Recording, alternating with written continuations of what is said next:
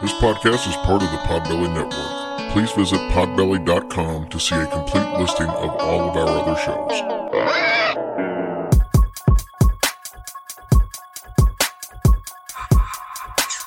About to be a fun ride. Follow along, watch as we slide. Paranormal just hit the lights. Goosebumps all through the night. Mixing just a little bit of twain. That girl sure can't do a thing. Together, hillbillies go insane. Laugh so hard it'll hurt your brain. Podcast you won't ever change. These two here, they got the recipe. Sit on back and listen in to some of our darkest mysteries, eh? Welcome to Hillbilly Horror Stories. And now here's your hosts, Jerry and Tracy Polly, and their dog Ninja. Hey guys, welcome to episode 212 of Hillbilly Horror Stories. I'm Jerry. And I'm Tracy. Yes, you are. That is. I was just noticing as I was looking over at you that, hey, that's Tracy. yeah. I'm glad you remember who I am. All right. So, first of all, thank you to all of our military and civil servants all over the world, no matter which country you represent. Thank you for what you do out there. And thank you to all of our frontline people out there during this COVID crisis we got going on. And people are putting their uh, lives on the line every day for us, and we appreciate that. We do. Hopefully, this crud will come to an end soon. Hopefully, hopefully. We appreciate you guys and thank you all for keeping all of us safe.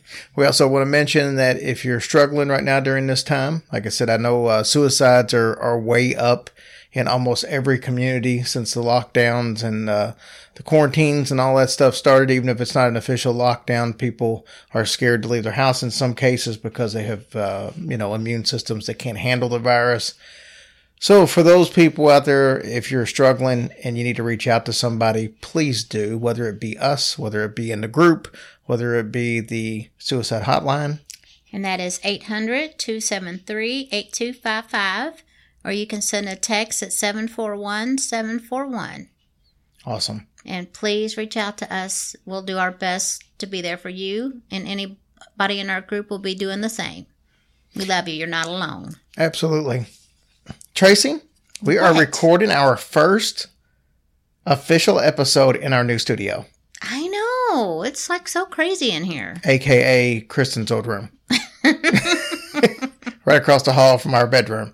I But know. still, It's so much quieter in here. it is. So the sound actually should be a lot better. I hope so. than what it has been because we were recording for the last four years right across the street from a freeway. Mm-hmm. and we didn't have any kind of special, you know, equipment set up or any kind of soundproofing or anything Yeah. like that. But now we're on the other side of the house, and it's it is ten times better, and it's a smaller room, so you're going to have probably a little just a little better uh, bass and echo and stuff. So everything's everything's going to be good at this. I've been listening to some of the recordings we done on some of the Patreon shorts, and it sounds tremendously better in my opinion. So. Okay, good. So I was looking back at some previous episodes and, and looking at some topics that we've covered the least. Because, you know, we've covered a thousand poltergeist and haunted house and haunted asylums and stuff.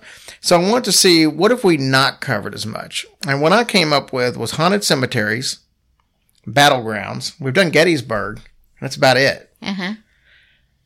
And as far as like uh, national parks, we've done Bodie, and that's more of a state park, not a national park. But I don't think we've done any national parks from the best of my knowledge, except for touching on some like 411 stuff Uh huh. that was in a national park. So I've decided that over the next couple weeks, we're going to do some cemeteries and battlegrounds and stuff like that. Seems like we've done a crap ton of cemeteries. No, we haven't. Well, I mean, we've done some.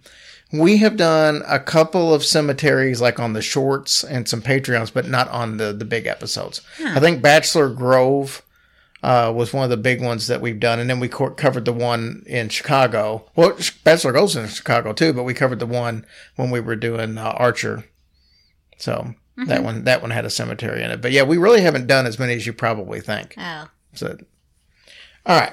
Now you've tried to ruin that, we. I'm sorry.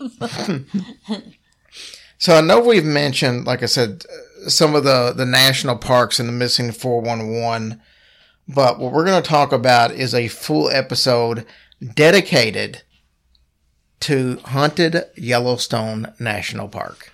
Never been there. Me either, but after this research, I really want to go.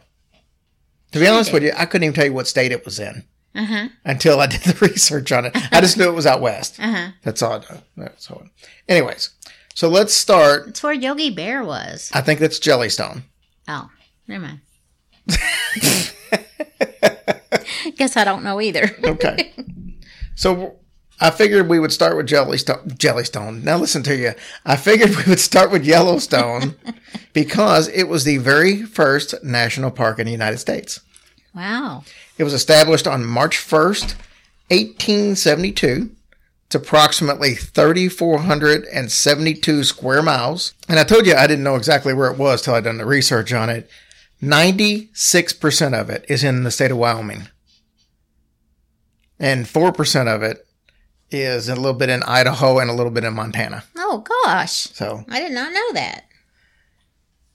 stories from Yellowstone go back 11,000 years as far as people told stories. So you're going all the way back to Native Americans, you know, obviously, when you go back that far. That is way far. It caught the public's eye back in 1871 when rumors of volcanic activity started coming from all over that area. So an expedition of scientists was sent to explore and investigate. But they weren't alone. They had an artist by the name of Thomas Moran and a photographer by the name of William Henry Jackson. They came along on the expedition because they were curious. Now, America fell in love with Yellowstone through their paintings and their photographs. That's nice. Nobody really knew much about it before then. So this was the first glimpse that most of America had of the area. The next year, Yellowstone was made into a state park. The next year? hmm the following year. Good for that. Now, as far as Yellowstone, the actual landscape, they have numerous hot springs and geysers. There are nearly 500 geysers in the park, including Old Faithful, mm-hmm. which most people know. And that's almost half of the number of geysers in the entire world that are in All in that one spot. Yep. And and a a lot of them actually are right around in the same vicinity. There are a lot of them around where Old Faithful is, of the 500. That's interesting. So we mentioned volcanic activity that kind of drew the scientists to the park initially. Yellowstone is volcanically active even to this day. It's a very active area. Matter of fact, there's been a lot of stuff that I've seen like on Facebook and and all this about you know the possibility of an eruption eventually out there. And people they, they say that if there was an eruption there, it's big enough to destroy the entire United States. Oh God. It's like huge. But scientists say that there is very little chance of anything like that happening, at least in the next 2,000 years. So there could be something to happen after that, but It's been brewing a while. You never know when it's going to blow its top. well, they kind of do. They're scientists, Oh.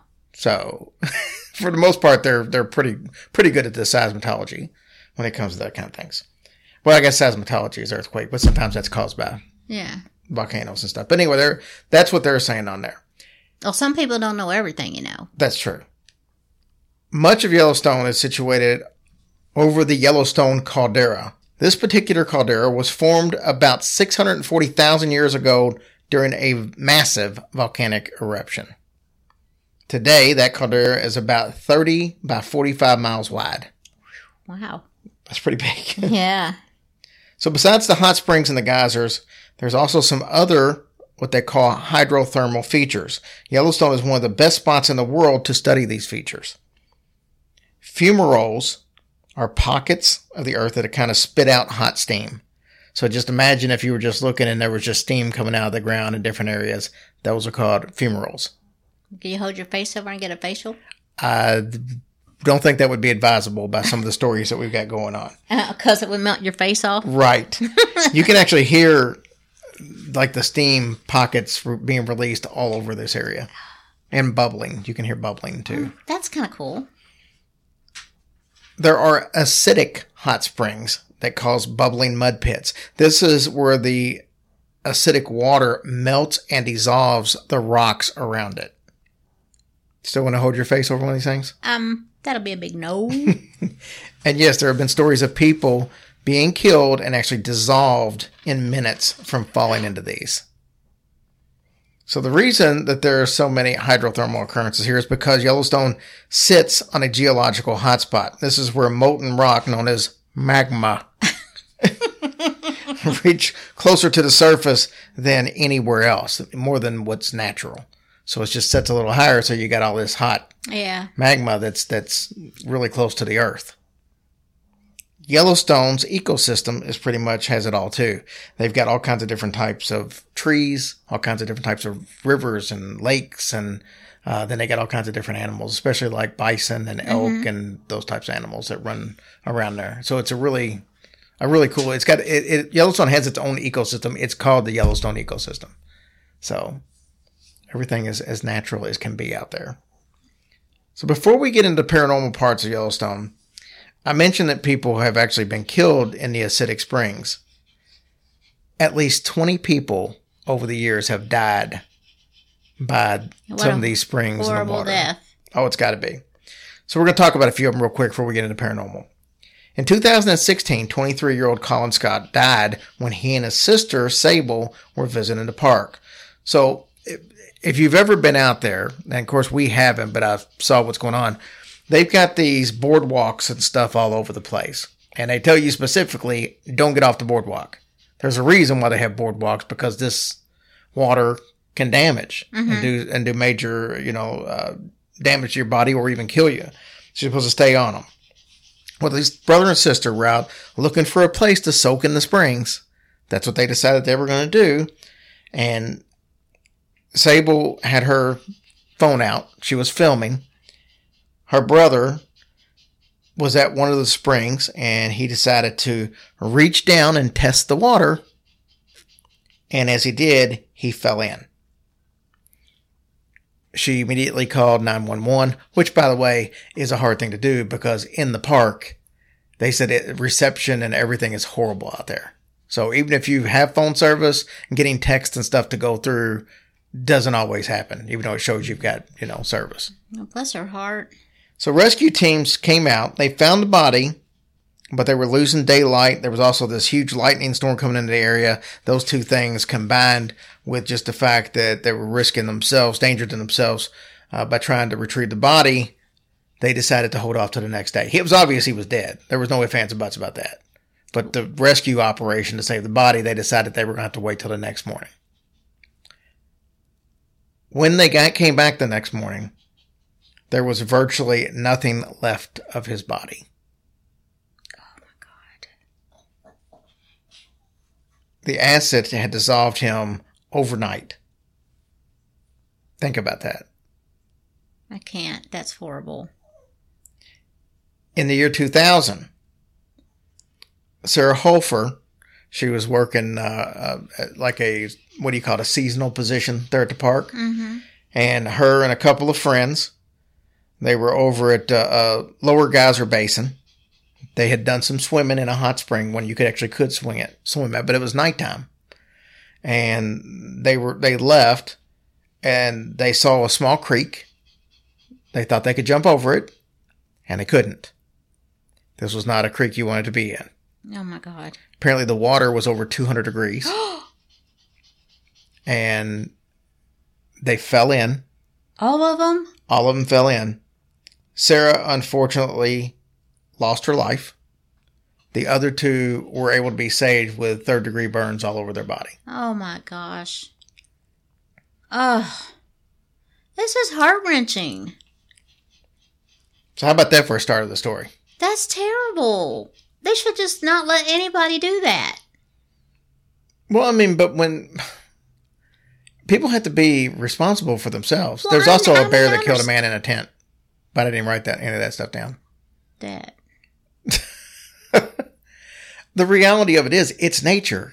And when they say stay on the path because it's dangerous, you have to stay on the path.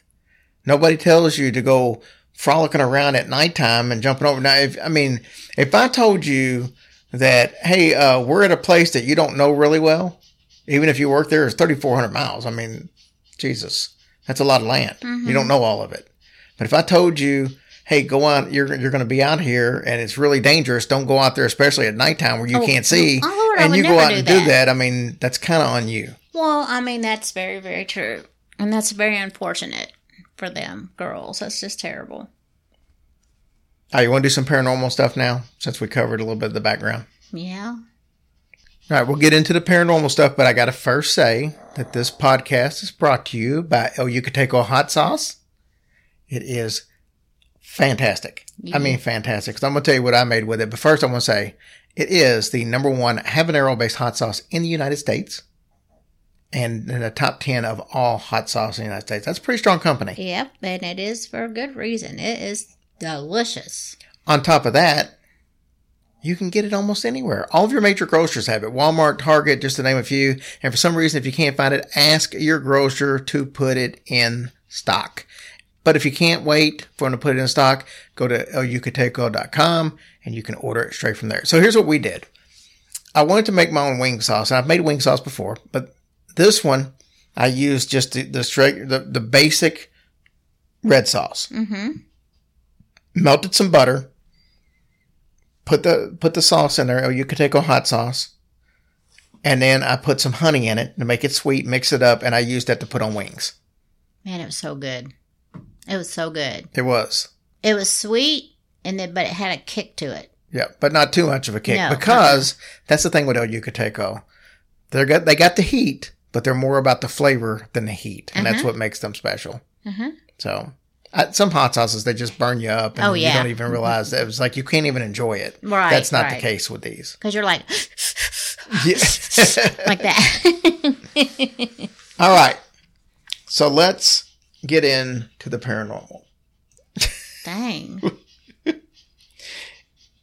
There's a lot of stuff here, so we. Uh, what I'm gonna do is I'm gonna cover a lot of it, and then uh, we'll cover some more on shorts during the week. Because, like I said, there's plenty here. All right. In 1872, when Yellowstone was made a national park, there was no one allocated for protecting the park. They didn't have like a park service or anything yet. And because they didn't have anybody in charge, there were still a bunch of people poaching. There was a bunch of people coming up there taking things as souvenirs, and there really wasn't anybody to control it. So, in 1886, Fort Custer sent Captain Moses Harris and 50 soldiers down to handle the park. They were basically the first park rangers, but they were the military. Mm-hmm. So the military actually covered all this for a while. The soldiers got there in August and they set up Camp Sheridan at the foot of Capitol Hill at Mammoth. Mammoth is actually a city up there, so you'll hear that mentioned a bunch as we go. And initially, there was supposed to be a, a temporary setup, but the camp and the company arrangement lasted for about thirty years. so it's, oh, it's kind, of, kind of the way we temporarily do stuff. now, Captain Harris was the first military superintendent of the park, and in 1890, Congress designated for a permanent post there. That became Fort Yellowstone, and they kept enlarging the fort whenever they needed to, and eventually it got big enough where they had four different troops in there at the same time. Of course, over the years, the fort saw its share of death. Had soldiers, the soldiers' families, civilians, a little bit of every, everybody in there. These people were buried in the Fort Yellowstone Army Cemetery, which was right there behind there. But in 1916, the National Park Service was created, and the Army no longer controlled the park. So the Army vacated the park on July 4th, 1916. The next year, all of the remains that were in the military cemetery were mysteriously dug up and moved to a cemetery called Custer's Battlefield in southeastern Montana. So the people that died then was was it because of the spring? Some of it, or I don't know. Well, I think like- just I mean, they were there for thirty years. So, I mean, well, you're going to have people there that just over the course of thirty years are going to die from either old age or they're going to die from falling off a cliff or Right. or Well, whatever. So. I'm I'm sure some of them probably did because I'd imagine. I mean, how do you realize that those things are bad till somebody falls into well, it? I mean, you got to like- find out somehow. Yeah. That's exactly right. So- it's sorrowful. Somebody had to be the first one. All right, so the old Fort Yellowstone Cemetery on the is on the hillside with mammoth horse corrals. So you got right now where the where the cemetery was. Mm-hmm. If you went there today, there's some mammoth horse corrals up there, but that's where the cemetery was. They say if you go there late in the evening, voices can be heard coming from the old fenced-in graveyard. Ooh. I wonder what Voices they're saying. voice well interesting you said that. It said there's voices that are calling for their fathers, their husbands, and their friends that were taken from them. Because keep in mind, you had people who died and were put in that cemetery. Mm-hmm. So somewhere down the line, you know, they got moved. Maybe somebody didn't. Some of these people didn't know where they got moved to, or Yeah. they didn't know. Because remember, I said it was mysterious. They were mysteriously removed. So I don't really know all the details. I tried to find out a little more about what what they meant by mysteriously moved, and I really couldn't find out any details. I just know that I I think the intention was them for them to stay there, Mm-hmm. but then somebody just came and said, "Oh, we're taking them all with us." I bet some of them are, were saying, damn, that spring's hot. Probably. You I'm- think? I'm, glad we moved. I hope they move us to the shade. Because if it's if it's if it's hot there and you go six feet down and a little more, but Oh. uh, I just can't imagine how horrible. Oh my gosh. That is to fall in that thing. oh, I can't. I just can't. you want to hear a love story? I would love to. Ed Wilson came to Yellowstone in 1885 and he worked as a maintenance assistant. He worked his way all the way up to Army Scout. Whoa. He took this job very seriously. He was a very big disciplinarian. And several of the soldiers didn't like him because he would snitch on them in a heartbeat for out there perch- poaching on the land when they weren't supposed to be. Oh. But there were other reasons why they didn't like Ed. It seems that Ed had a dark side, and most people really couldn't understand why he was the way he was. But he often spoke of mysterious and unseen things. So he, he was probably like us. Mm-hmm. He's talking about ghosts and stuff in the 1880s. That probably wasn't a big, you know, thing to do. Most people, you know, are already too too far before that. They were hanging, you know, witches and everything Yeah. else. So Yeah, definitely. he liked to travel alone, usually at nighttime, and he would always scout like during the darkest and fiercest storms where people were like, why the hell are you out in this Oh stuff? my gosh. Yeah, why? But Ed Wilson eventually he met and fell in love with Mary Rosetta Henderson in 1891. Mary's father was G.L. Henderson, and he would be a prominent part of Yellowstone history, and you're going to hear him mentioned through a couple of stories tonight. The problem was that Mary did not have the same feelings that Ed had towards her. Hell, Ed was in his late 30s, and Mary had her pick of any of the young soldiers there. And I mean, her dad was the big shot in town, and she was mm-hmm. young and beautiful and rich, and, you know, what the hell she want with Ed? You know. Well, probably because who wants somebody that creeps around in the middle of the night by herself? Right. And it, that, that's one of the things too. I mean, that's not to mention the fact that word had probably gotten back to her that he was a little on the strange side, Yeah. you know. Anyway, it soon became obvious that Mary would uh, not ever be interested in him. So he finally dealt with the fact that it is what it is. So on July 27th, Ed went to the hill in back of the Mammoth Village and he poisoned himself. Why? Just because she didn't want nothing to do with him? Absolutely. So nobody saw him leave. So they it took a while for they noticed that he was actually missing. And as soon as they did, a couple days later, they formed a search party. They didn't find him. It's a vast area, so if, you know when you don't know where the where the heck he could have went. It took a year before they found his body. Somebody actually was roaming around up on the hill, and they found a skeletal remain. And next to the skeletal remain was an empty bottle of morphine. So Ooh, he must have took a shit ton of morphine for that to kill him. I mean, I don't know. I, I didn't know you. Morphine's good stuff. I don't. I didn't know you could kill yourself with morphine. But I didn't really can. either. Well, maybe he could have been allergic to it. Because if you're allergic to morphine, if you take enough of it, it could probably kill you. Probably so. He probably didn't know. Well, I guess he could have known that he was allergic to morphine. I mean, because Daddy knew he was allergic to morphine, and the stupid hospital gave him morphine, and I could hear him crying like he was dying. So maybe that was it. possible. So for the last 150 years, people report seeing a faint light up at on top of the hill above the Mammoth Hot Springs Village. Employees and visitors have both claimed to see it. They said it's not every night, but sometimes when there is no moon and the black sky is full of stars, that you can see the light on top of the hill. That same hill where Ed Wilson decided that he could not live without Mary Rose. I can't believe they found him. It took a whole year to find him. Well, I mean, it's a big area, and if and if he's in a part that nobody goes to, Yeah, I guess that's true. the hill where Ed Wilson decided that he could not live without marrying. All right, the next person we're going to talk about is a doozy to pronounce, and I will probably screw it up. All right, let me take an attempt at this name. It's Hiram Martin Chittenden. Like Crittenden, but Chittenden. You did good. Well, I, well, I don't know if that's correct. That's Doc Baker's name. Hiram. I don't. I don't know if it's Hiram or Hiram, because I've I've seen it both ways. But anyway, that was the name. So we're going to talk about him. He was one of Yellowstone's most well-known figures. He spent two tours at Yellowstone, and he was part of the Army Corps of Engineers. In 1891, he came and took his very first tour of, duty there, and he was in charge of constructing and maintenance of the roads and the bridges in the park. Oh, very cool. He fell in love with Yellowstone and said that he, he would just love to be there continuously. Unfortunately, when you're in the military, you don't get to just stay where yeah, you you don't get to choose, right? so they did come back in 1899 for a second tour, and he was thrilled to be back. He it was his favorite station and, and the place that made his family the happiest. He said Oh, how nice. This would only be during the spring all the way through to the fall, and in the wintertime, he had like his winter home that he went to in Idaho. So I guess you were there Where the taters grow. Yeah, he was there. He was there seasonal. In 1902, I made a rhyme. I know, and I skipped right over it. In 1902, Hiram got a bigger budget, so he updated the buildings uh, and all the offices there at the park. He also built a new mess hall and a new house for himself. Well, look at him.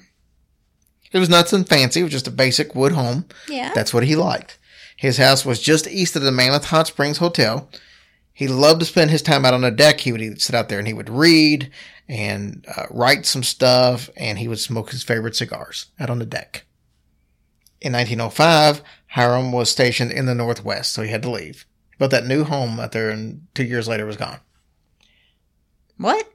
He built a new home in 1903, but then he was restationed somewhere else two years later. Oh. Somebody else got to live in their house. Yep. He never lived in Yellowstone ever again. after he left. Oh, how come? Partly because he died in 1907, 1917, I'm sorry. He did. Yep. Why? I don't know. I Oh. have no idea. He was returned to his Yellowstone home, though, several times since his death. At least that's what the employers at the park think. oh, good for him. He got to come back home. Hiram's old house is now the offices for the Yellowstone Association and the Yellowstone Institute. There were no initial signs of him making any kind of appearances at first, but recently, though, the lights tend to flicker on and off. Good. Sometimes he messes with the computers. He's like, he probably is like, what's this? Yeah. and he said to randomly open and close the door for employees. Now, see, did they name the house after him or anything like that after him? I have no idea. They should have. I have. have no idea. I didn't see what the name of it was. Because it's just the name, it's just the offices there for those companies, so they probably don't have a name. I mean, some buildings still have a name and have offices within them, but then I don't know. One of the staff members said that he forgot something late one night, and as he got to the top of the stairs, the door opened for him. Well, I'll be daggone. He is so nice. And the biggest reason that they seem to think that Hiram is the, the ghost that's haunting the place is because they have the smell of cigar smoke upstairs on a regular basis, especially where his old bedroom is. And then obviously this is a strange occurrence because smoking has not been allowed in that building for several Sure. years. Well, maybe he keeps doing that stuff because if he feels like he's giving off a good aura, that people will still be nice and respect his stuff and things like that. I, don't know, I wonder why so many people who supposedly smoke cigars all the time, that's one of the things that people smell when they're around. I don't know, but that's the worst thing to smell ever. Unless you got some Black and Milds going on up in there. Yeah, I don't think they had any Black and Milds back in Because those, those cigars, they stink. So why did he come back? Besides the fact that he loved the place, obviously, he told somebody before that he regretted not being able to do more for Yellowstone Park. he is the sweetest person. So maybe he's just there to kind of mentor and guide people if they need it. Aw. I love him. Next, we've got one of the oldest buildings in, in Mammoth is the Hamilton store. It's got a few ghosts, but one was discovered by accident in the summer of 1987. And I'm sure you're thinking, how in the hell do you accidentally discover a ghost? I don't know. So an employee went upstairs. Nothing at- shocks me anymore these days. That's true. An employee goes upstairs. It was after closing, and she went into the storage room and got some items to restock the shelves. She hears some heavy footsteps along with a, dr- a dress rustling coming up behind her. And not only it comes up the steps, and then it's like down the aisle beside her that she's mm, in. That's so scary. Did she run? No, she didn't. But she hears these footsteps, and she said the footsteps stop at the same time she feels a hand touch her. Then she quickly turned and got the hell out of there. I would have put her to work. I'd be like, come on, help me stock this stuff. So she wasn't going to tell anybody about what happened. I mean, she's Yeah. just kind of keeping this to herself. But she overhears another employee telling about a similar encounter that they had. So they share their stories and they come to the conclusion that this must have been the exact same spirit because it was almost the same situation. But who? Well, the best guess is one of Geo Henderson's four daughters. Told you we were going to hear about Geo a couple of times. As said earlier, he was a very prominent part of this area. So remember, one of those daughters was Mary Rose. Mm-hmm. And remember what happened to Ed with his Yeah. tangling with Mary. So Geo came to the park in 1882 with his son and four daughters after his wife had died. I wonder if Mary felt guilty. Probably, I, I would think she was. She's probably human. If she even put together that it was because of her. you know. That's true. Lily Henderson was made postmistress in July of 1882, shortly after they got there. She married a gentleman by the name of Alex Lyall in 1896, which was about the same time that the Hamilton store that we just started talking about was built. He was a builder. Uh, you know, he was a construction engineer and he helped in actually building the store. And obviously her dad was the one fronting the money. He helped build it and then he turned it over to his daughter and son-in-law to manage the place. Alex and Lily ran the store and they later joined up with Lily's sister Jenny to kind of start up some other stores throughout the park. So all three of them eventually were managers of this little, uh, what would you call it? A chain of stores that were Yeah. throughout. Jenny. That was not good. Most assured that it's Lily who actually haunts the store, though. She said to follow staff around to kind of make sure that they're doing their job properly. Geo Henderson was known as the godfather of Yellowstone because he was one of the park's first original promoters. So he helped build Yellowstone into what it was as far as a tourist attraction. He was a park warden as well as a transportation operator. He was also a hotelier. And of course, he ran the Hamilton store. So he did a little bit of everything. Oh, yeah, he did a lot. He, he was making bank. Making bank. Henderson loved to take tourists to the River Styx and the Devil's Kitchen.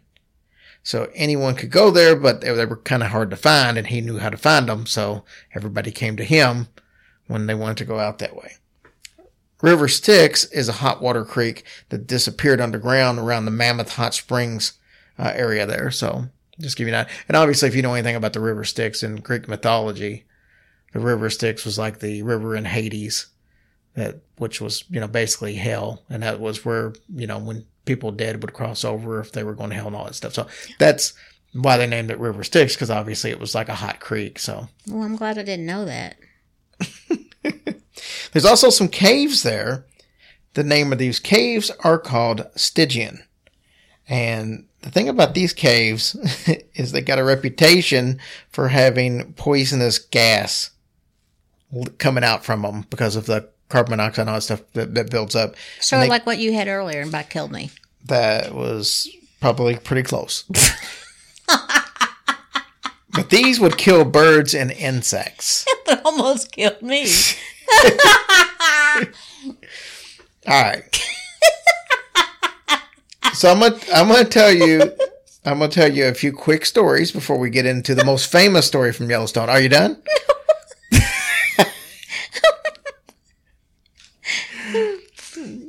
Oh. One of these stories take place at the lower falls of Yellowstone. The story takes place in 1870. Some militiamen were in the area and they were looking for gold. some Native Americans stole their horses. The men chased the natives and they ended up in the water, the natives did. The Native Americans jumped off the horses, they got on a raft, and attempted to cross the creek, but were swept over the falls. What happened to the horses? I don't know what happened. Why would you ask about the horses? The horses probably have the ability to get off. That's, That's what, she said.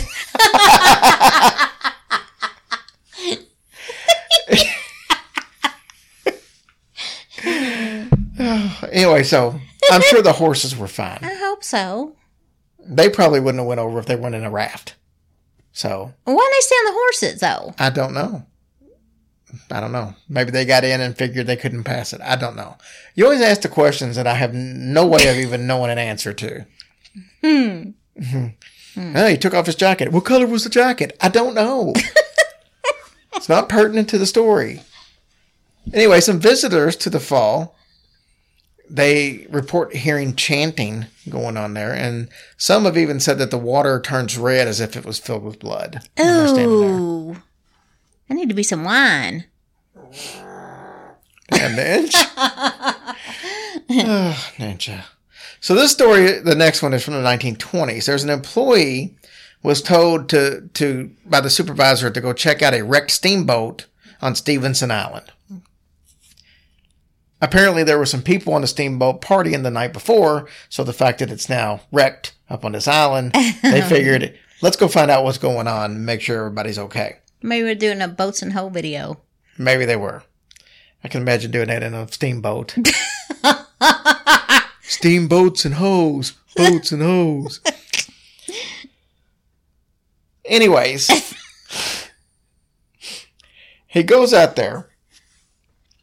Right as he gets to the island, a huge storm just blows up out of nowhere. He comes across a body. The body was wearing clothes that were completely soaked, but that wasn't what drew his attention. Obviously, there's water around. It's in Well, a yeah, storm. it's It's gonna be be soaked. But these clothes were from another century. This guy did not look like anybody that would have been dressed today. Can you imagine having to wear wet clothes all them years? Who said it was anything years? This is from the night before. Oh, Anyways, his eyes were, were bulging out of his head. They said that his face was blue and he had no pulse. Why are you making faces? I was trying to make my eyes bulge out of my head. I couldn't do it. That works well for radio. Anyways, m- much to his surprise, the body vanished right in front of him, and so did the storm at the exact same time. As the storm and the body disappeared instantaneously. Oh gosh, that's cool. All right, let's do one more quick one, and then we're going to talk about the big one. So this is going to be a story about John Yancey. In 1903, the 77-year-old Yancey got to meet President Teddy Roosevelt. This was at a dedication of the Roosevelt Arch in Gardiner, Montana. Unfortunately, he caught a cold at this event, which turned into pneumonia, which he died from soon after meeting the president. Well, that's not good. No, it's not good. I bet the president was like, "Dang, I'm sure I the president. don't catch that." I'm sure the president had no clue. Oh. Yancey's ghost has booked a room there at the Roosevelt Lodge, though, ever since. Apparently, he's a little on the annoying side because employees say that they hear a tin cup banging on the walls in the early morning. Items go missing and then they reappear in reappear in odd and random places.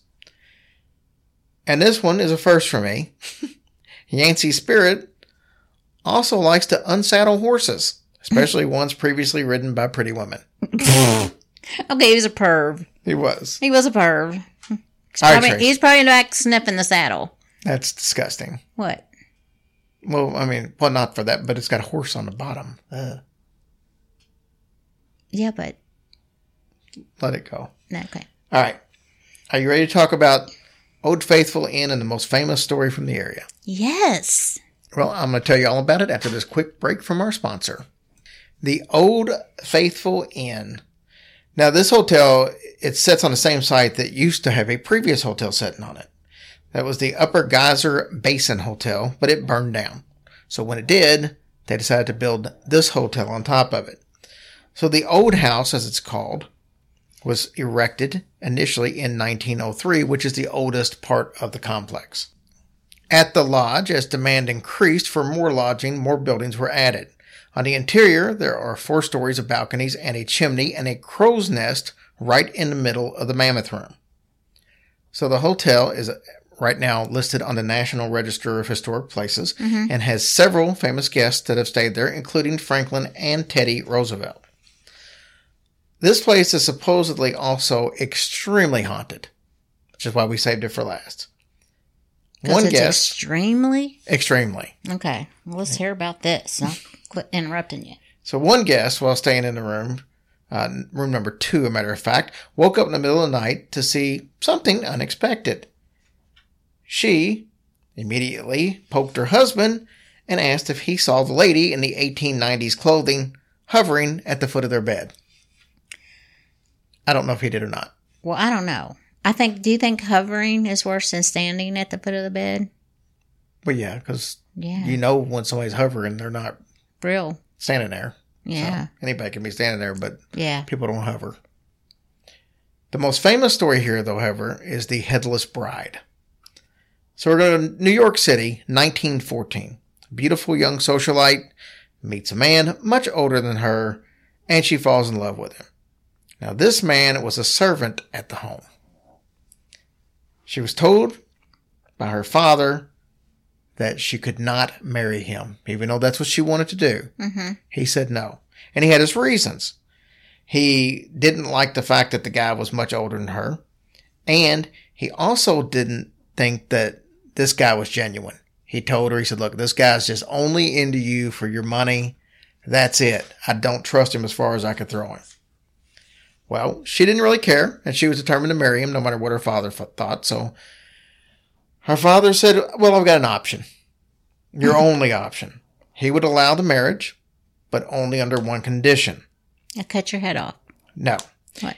She was going to get a lump sum dowry for the wedding, but she would be cut off and not have any inheritance for the future, and she must move from New York City.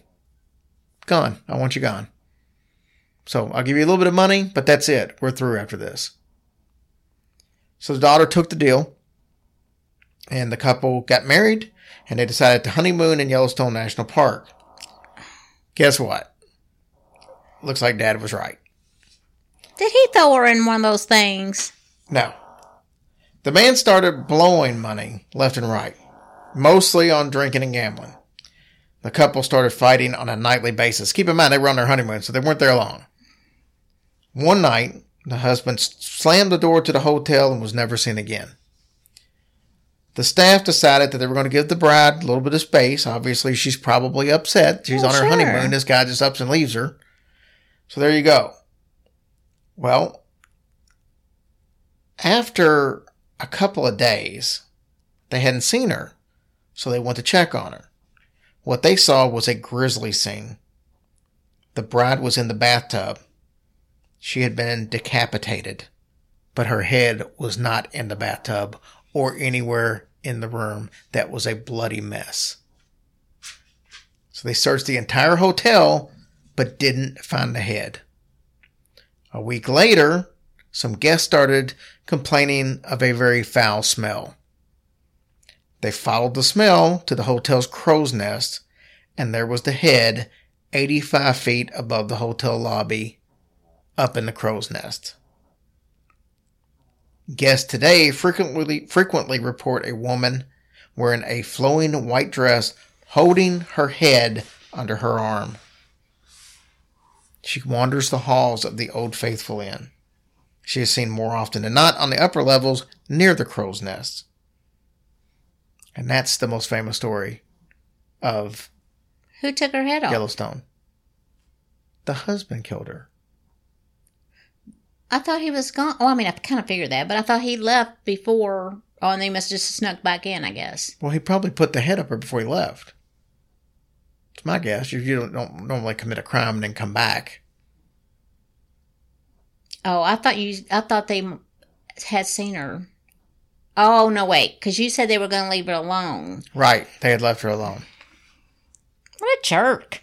Yep. He apparently was. So is the story true? Aw.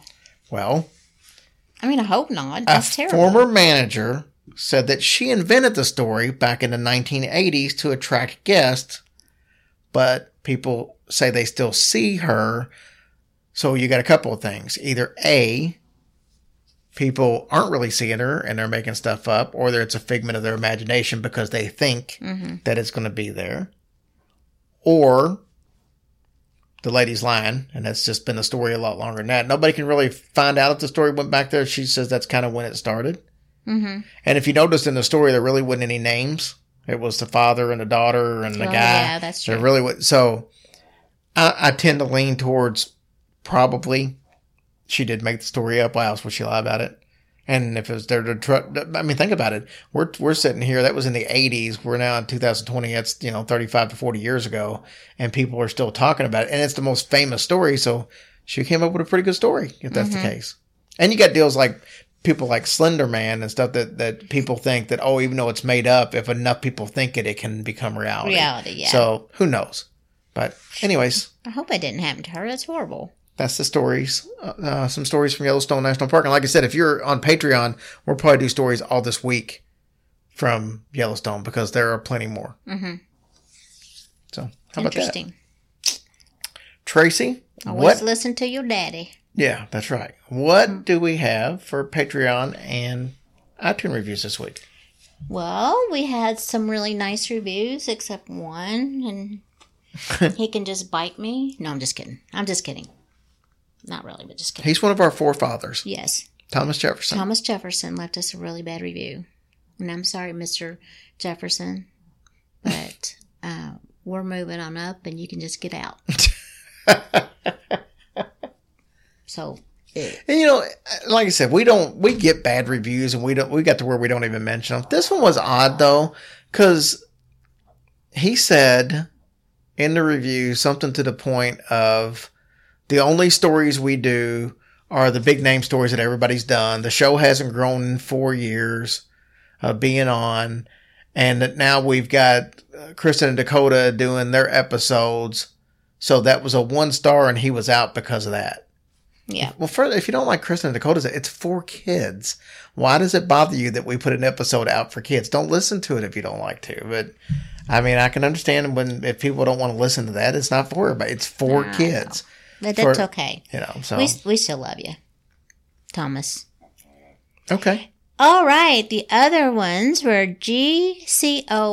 GCOBB, Kanaya, and Dep EG wanted to. Thank you guys for your wonderful reviews. We really appreciate it. And our Patreons this week was Sarah, Laura Grandmont, and Carolyn Coleman. Thank you guys. It was just so nice of you. We appreciate your support. It means the world to us. And I was just kidding about the review. We, we get bad reviews. It's okay. It's okay. Don't talk about my grandkids, though. I'll have to hurt you. Yeah, that's a little different. Yeah. So just saying. So uh, anyway, thank you guys. And again, we love the reviews. Please keep them coming. Um, and you know, if, if honestly, if there's things that you really think that we need to improve on, Send us a message. Oh. You don't have to send it. We can actually get email and stuff. yeah, believe it or send us a message and and uh, things like that, and then we will do our best to give you guys what you want for sure. Now, to end the show tonight, we were supposed to be doing Fear of the Week, but somehow or another, Leslie and I couldn't connect this week. We were both super busy. It's more on my end than her end, but uh, we didn't connect, so didn't. So we'll be back next week with Fear of the Week. But I do have a cool interview with Jesse and Bree. You guys are gonna love this. they they they're funny as hell, but they actually worked in a haunted house, and I mean like a haunted attraction. But the haunted house was an old hotel that was haunted before it became a haunted attraction. So they have a lot of fun uh, telling you about some of the stuff that went on in this haunted attraction. Um, obviously, we've got that, and then uh, we got to hook up with uh, a listener, Tanya, over the weekend, and we had some fun. We got to go to Bobby Mackey's and just kind of chill outside, and we went and ate some lunch, and we had some fun just hanging out. Unfortunately, she was in town for a funeral, and um, but she got a good positive week. She got to meet some family members that she had never met before. And uh, it turned out to be, even though it was a somber event, it turned into be a very good thing as far as getting to meet people that she'd waited her whole life to meet. Absolutely. She's awesome. We love you, girl. It was such an honor to meet you. All right, let's listen to Jesse and Bree.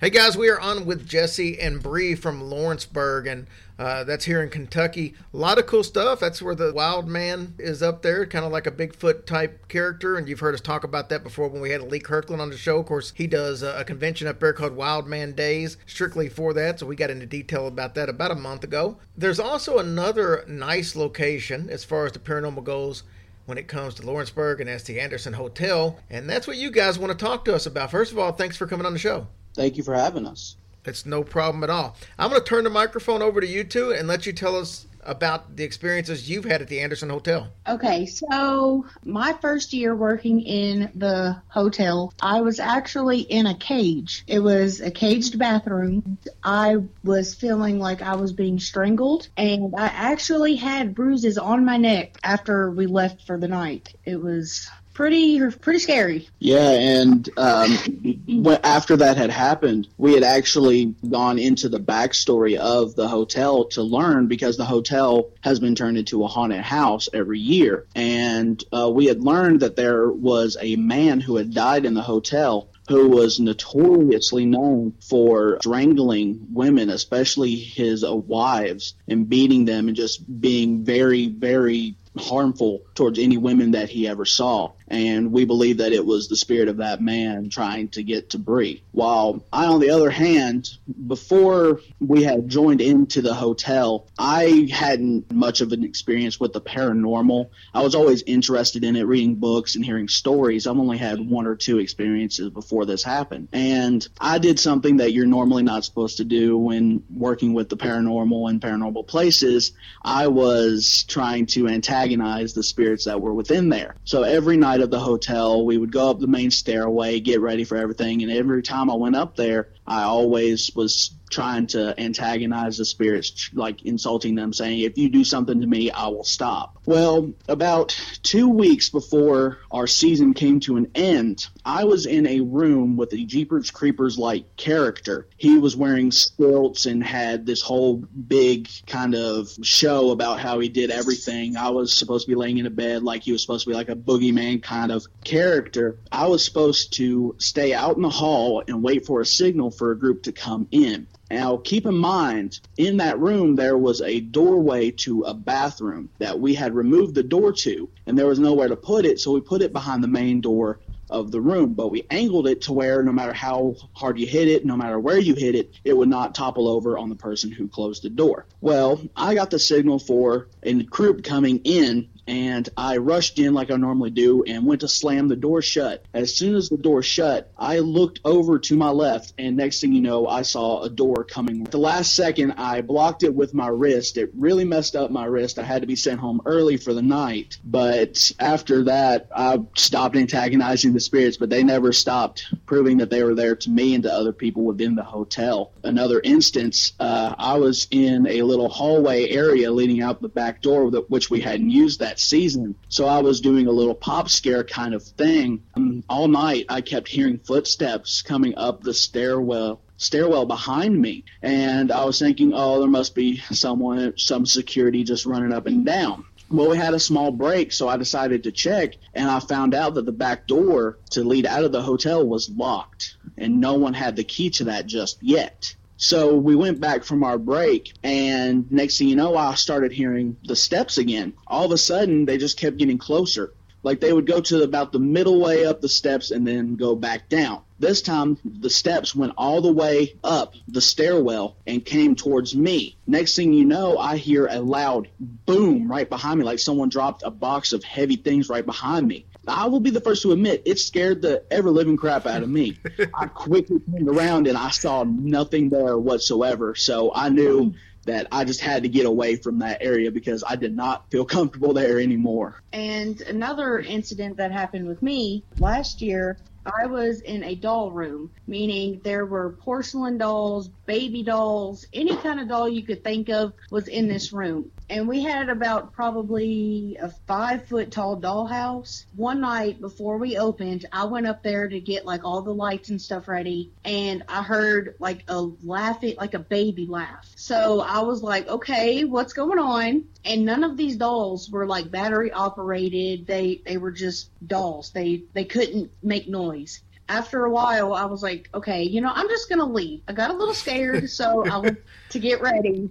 And I actually had Jesse go up there with me. When he went in there with me, he actually heard. I think. Did you hear the Yes. the yes, dolls making noises? Yes, I did. Yeah. And then there was a clown room the year before. Every like the clown pictures and everything just started moving by themselves. And it was it was pretty creepy. the thing about the clown room was they had noticed there was also clown dolls and things in there. They noticed that they had started moving. What the room was was people would come into like a bar slash clown style room, and the lights would come off, a strobe light would appear, and a, a clown wielding a chainsaw would come out and running at the people. Well, they uh, noticed that things started to move, and they noticed it only happened when the lights came off and the strobe light hit. So they decided to watch the clowns, and they found that one of the clowns that had been on the ground had been moved to a shelf in like a blink of an eye second to a shelf that no one could reach without a ladder. We didn't have anyone tall enough at the time to even reach that high. So we kind of decommissioned that room for the rest of the night. We kind of had to move people around and avoid that room because the people that were in that room scaring people refused to go in that room anymore. And I'd say one of the most impactful things that we didn't get to see, but we heard from one of our other scare actors that was just phenomenal for me to hear was uh, one of our scare actors was leaving our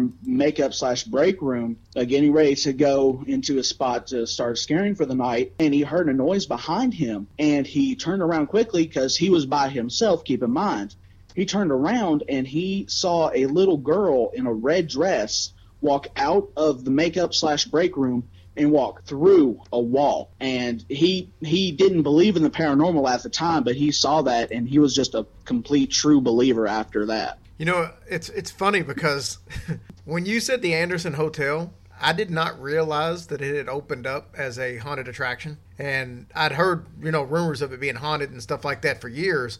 So when you said, you know, Bree started saying, "Hey, I I was working in a caged room," and I'm thinking, man, what kind of a hotel is this? You got a caged room? so it didn't click to me that it was a haunted attraction until after the you know the other story started, and I thought, okay, okay, well, it makes a lot more sense now. Probably should have been more specific. well, it's it, you're used to being there with it being a haunted attraction, and sometimes you forget that not everybody knows Right. that it was a haunted attraction. Because, I, like I said, I didn't know, but I, I did a little bit of looking up since you guys started talking about it, and then apparently it must be pretty badass because they said when it opened up in 2018.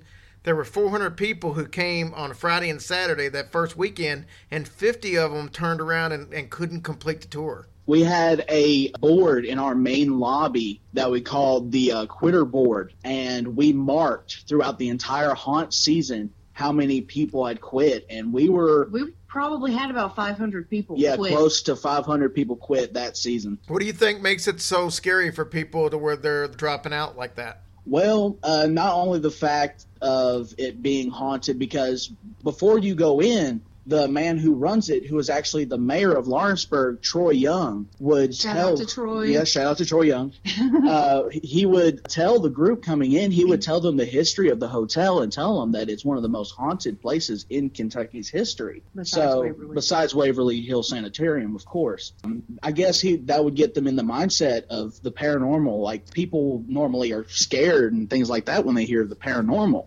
So that kind of puts them on their edge. And then our scare actors, it is a uh, no touch haunted attraction, yes, but, but we do get in your face. Yes, but we are allowed to be up in your face, screaming, chainsaws, whatever we want to do. Just We keep No away from physical- the physical touching, the cursing, things like that. Mm-hmm. it's a family friendly attraction if you think your kids are okay with being scared. But we're up in the face, just typically- screaming. Typically, the guy who runs it, Troy, he will tell you he would prefer kids not to go through. But you know, there's some parents that are like, you know, my child's two years old, let let them get scared. But- he he would prefer them not to.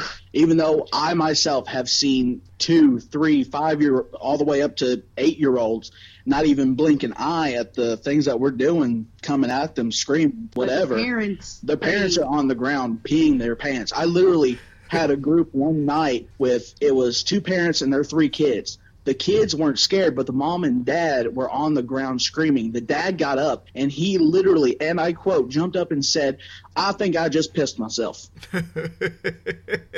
we encourage all types of people to come in, preferably kids. We kind of try to stay away from, but it's a public attraction. You you pay your money. We do. We, it doesn't matter how old you are, what race, sex, gender, whatever. Just we just feel that it is not completely suitable for children. But if you want to bring your kid, go for it. Let them have the time of their life.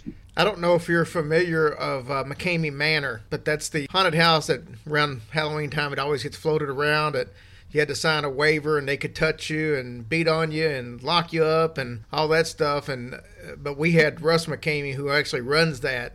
And one of the young ladies, uh, Christina, who's always in the videos that you see on YouTube, that's ex military and came over from Afghanistan to be able to go through this. And he had her crying like crazy, and she'd actually tried a couple times and went through. But we had both of them on the show to talk about both sides of it. You know, what does Russ get out of thrill out of doing that and setting it up to be the scariest and most stringent haunted, haunted house in the country, and then what is it like for somebody to go through it? It's actually one of my favorite episodes. I've actually wanted to go through it, but I don't think I could. Like Yeah. I just I couldn't. I, I'm a scare actor and I love horror and being scared, but I just don't think I don't like could. to be scared. I love being scared, but I don't think I would the strength to go through all that. I'd love to meet the man and speak to him and figure out like how he does things and what he gets his what all he does for it. But I just I don't think that I would be able to go through it. The new one he opened up because he was out west, and there was so much. I know he started off, I think, in Illinois, and then it went somewhere, uh, went out to San Diego, I believe, and both places pretty much kind of gave him the boot from being able to run it out there. And now he's just outside of Nashville, so he's really not that far from us. Yeah, yeah, I've been watching YouTube videos for a long time. Like whenever I got into the haunted house business, as I like to say, I've been watching videos and behind the scenes stuff of different haunted houses. And McKamey Manor just really just caught my attention real quick, and I've just I've been following his content ever since. Yeah, I think the new one down there, from my understanding, it's not quite the same, so it's a little less physical, a little more mental, uh, which is kind of what he's made his thing on anyway. It's it's been all about mentally torment rather than anything else. Well, guys, it was fun having you on. We'll get you because I know y'all have more stories. I'll get you on some other time, and we'll let you tell some other stories. We would love to be on the show again. All right, no problem. We'll definitely get you on. I love to have repeats. As you can hear Ninja barking in the background as he does most shows. the, I was gonna say the professionalism here never stops. Yeah, I'm surprised that uh, none of our dogs decided to decide to tell their stories today, as it will. yeah, they're all tuckered out somehow. well, Jesse Bree, thank you so much, guys. I appreciate it. Thank you Thank for you having for us. having us. You're more than welcome. All right, so that was Jesse and Bria. They were so much fun, and it's a possibility that we might have put that on another show, but they hadn't heard it, and I couldn't find where it was, so I just put it on there again Yeah. just to be safe. Always, even if it is on there, it's always worth a second listen. Right, and it's at the end of the show, so if you heard it and you didn't want to listen to it again, you know, Yeah. got through everything else. Yeah. Thank you guys so much for everything you do. We appreciate it, and uh, like I said, we got some cool stuff coming up over the next couple weeks. We'll do some stuff that we hadn't done a lot of, some haunted cemeteries and some battlegrounds and stuff like that. Yeah. We love you guys. We hope you have a blessed week. Talk to you later. Bye.